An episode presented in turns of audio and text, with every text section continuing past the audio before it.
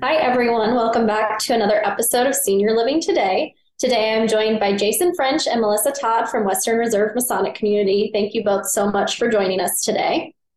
Um, Melissa, can you tell us a little bit about yourself and what your role is at Western Reserve Masonic Community?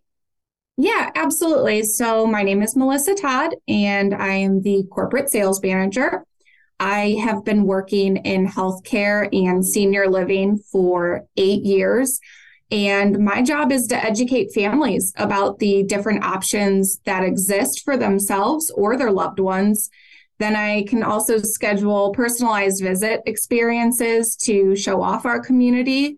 And last but not least, I walk them through the process of how to move onto our campus successfully. We're also joined by Jason French today. Can you tell us a little bit about yourself and what your role is at Western Reserve Masonic Community? Yes, I am the uh, president of our campus here. So I'm in charge of the overall operations and then vision and mission uh, and culture development for our campus. Well, thank you both again for being here today. Um, and today we're going to be talking about um, a type of senior living community known as a CCRC. Uh, we hear this acronym thrown around a lot in the senior living industry, but not everybody knows what it stands for or what it means. Uh, so, Jason, can you tell us a little bit more about what CCRC stands for and what it means? Absolutely. So, a CCRC is a continuing care retirement community or CCRC. And what that really means is that we uh, offer all the levels of care that are available in senior living today, from independent living, traditional assisted living, memory care services, and skilled nursing, all at one location. One of the major benefits of a CCRC is that residents can move from one level of care to the next within the community as their needs are changing. Uh, how comforting is that to residents and family knowing that the community is there for them? Because I imagine this can be a stressful time as somebody's care levels needs are changing. You know it, it actually is a, is a huge relief for the folks that are moving and making a choice to move on to a campus like ours. You're making that choice and that decision one time in your life where if you were going to a community that maybe offered one level or two levels you know as you advance um, in the in your care needs or service needs then at some point in time that's going to facilitate a physical move to another building another company another building where when you're in a continuing care retirement community those transitions happen really seamless, seamlessly.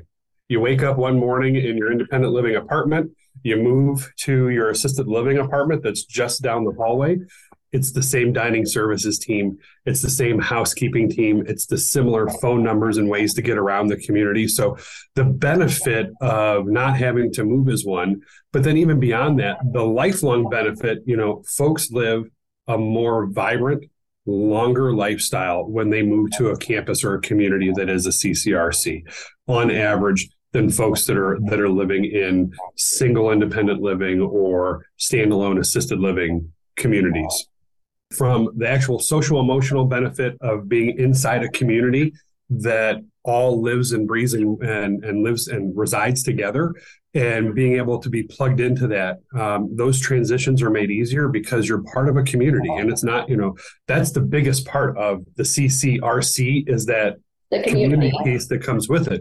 This isn't going to an assisted living to live. This is becoming part of a community um, and making that choice to, to live that lifestyle, which is can be in a lot of ways very exciting and should be exciting for people to, to want to be able to look forward to those years of their time as something that that can be uh, vibrant um, and exciting, not just a place to live.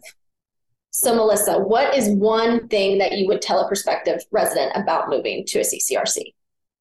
So, one thing that I tell all prospective families or community members is that moving to a CCRC provides financial peace of mind uh, that you won't ever be asked to leave uh, if you do outlive your resources but also that it provides stability because that care continuum can manage your current and your future care needs.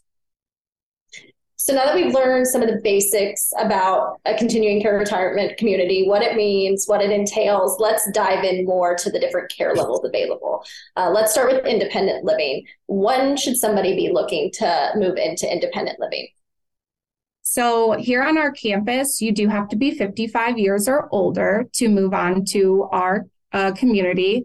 And for someone who's interested in exploring the services and amenities, I would tell them that they are able to enjoy a maintenance free lifestyle, but also a social lifestyle where they can focus on staying independent as long as possible based on the different support areas, whether that is utilizing the restaurant, the fitness gym, or exercise activities. Um, but really just being right down the hall from all those things in a close proximity, uh, feeling that sense of the community. Can you talk a little bit more about the maintenance free pieces of independent living? What does that entail? Yeah, so when someone lives at their home or in a different uh, state, they are in charge of all the utilities, all the bills. Uh, anything goes wrong with your home, a leaky roof or a broken dishwasher part, um, they have to call and schedule those services. As we're here, because we include maintenance 24 7 and you are a renting of an apartment where all the appliances are furnished by us, we take responsibility when those appliances need repaired or fixed. And it's one call away. You pick up the phone, make a work order with our front desk, and someone is down to fix whatever is wrong. So, really adding to that stress free type of lifestyle. It's an easy button. You dial zero and you get what you need. You, you can't make it any easier than that. All right, let's dive into assisted living now. So, when might someone need to consider assisted living for either themselves or for a loved one? So, I talk about assisted living with families when there becomes a daily part of their routine that has become challenging. So, whether that's uh, getting dressed in the morning or at night for bed, or maybe strenuous meal prep, cooking breakfast, lunch, and dinner has become more challenging or difficult.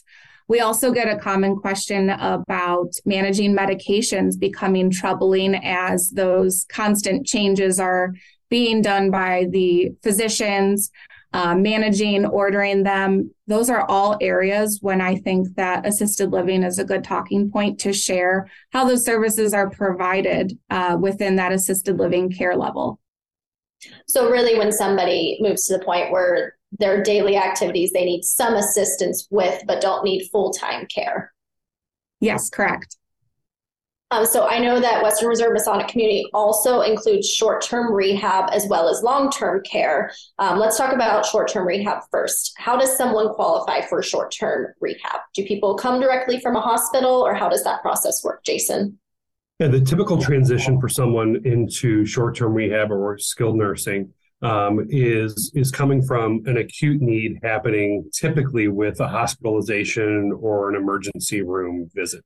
So whether that's some type of you know physical fall that's happened and maybe there might be you know an issue with mobility happening for that but typically it's it, it's coming from a visit to the hospital with some type of, of stay or emergency room visit with a need shown that you know more physical assistance is needed.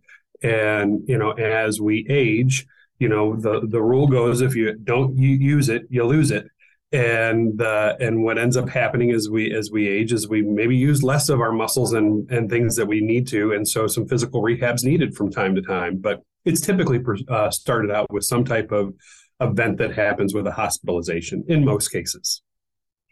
And then how does that differ from long-term care?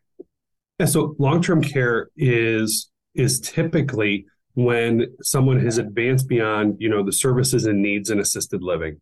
Um, so needing far more you know hands-on care transfer assistance um, things that might take two or more people from a mobility concern or even uh, more hands-on assistance with doing things like um, with getting dressed more hands-on assistance with you know eating um, things of that nature where where really that is more of a of a of a care need physical care need than what might be in you know an assisted a traditional assisted living uh, scenario So now we're moving to the last level of care. Um, so memory changes, I know, can be a big concern for family members. Um, what would you tell a family who's dealing with a loved one needing long-term memory support? So having come from a family myself that's had you know grandparents um, and great grandparents that have had you know memory care deficits is that it can be really isolating for the individual that's that actually has Alzheimer's dementia, but even more isolating for the family members as they're going through that process. And you can feel very much alone and that you're the first person in the world that that has gone through this scenario. And and I can confidently say that that we have helped hundreds of families on our campus and through our services go through and cope with and deal with the the journey that's going to be in front of them. And while every journey is unique, there's probably not a scenario that our team um, has not been exposed to and help navigate um, and and and and help overcome and and working with them and actually educating them on you know what does this disease process mean to me and what does this mean for my loved one? And what are they physically going to go through? And how is this going to look as we continue to move forward? We really pride ourselves on our education of our team members and then in turn our family members because it really takes a village when we're talking about providing care for someone with Alzheimer's and dementia and that collaboration and the connection with the family member and and helping us learn who this person is and and who they are. It's not who they was it's who they are.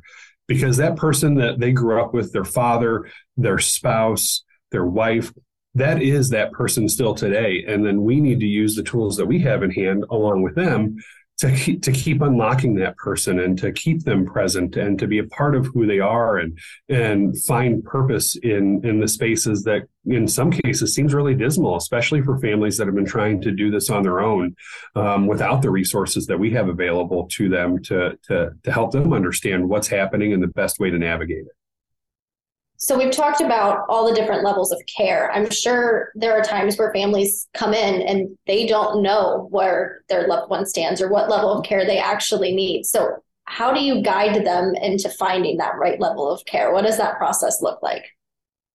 So that's why we're really lucky to have amazing team members like Melissa who really are there to help find that right fit.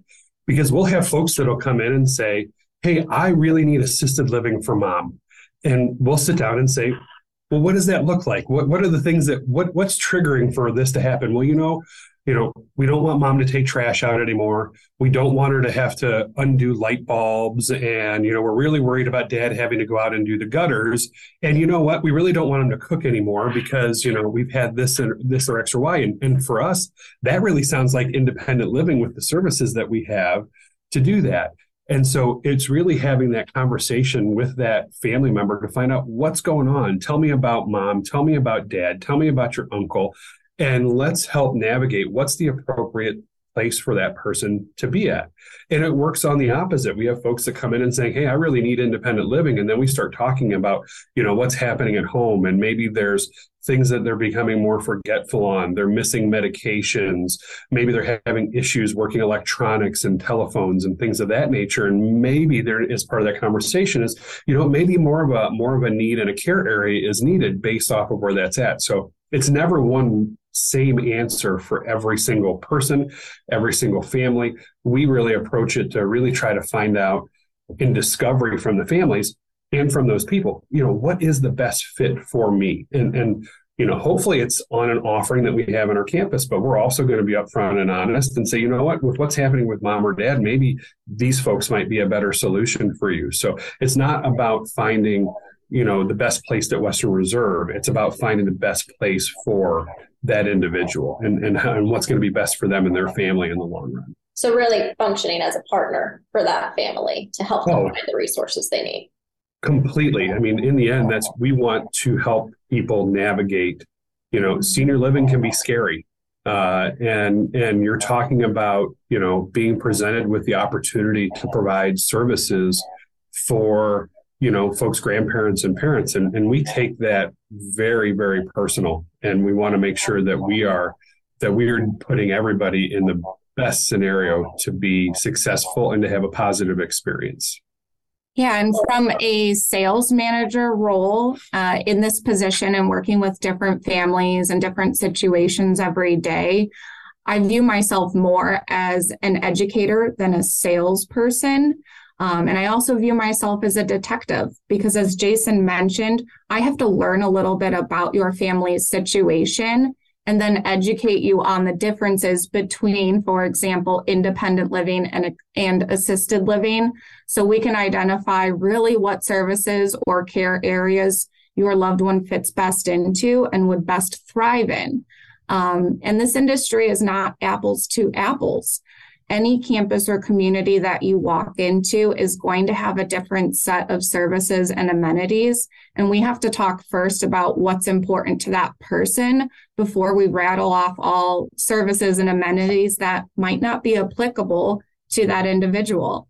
Um, so I put a detective hat on often when I'm talking to families. Well, I want to thank both of you again for joining me today. Um, for all of our listeners, please remember to rate and subscribe to our podcast so you never miss a new episode. And we will be back again in two weeks uh, with a new episode. So thank you all again.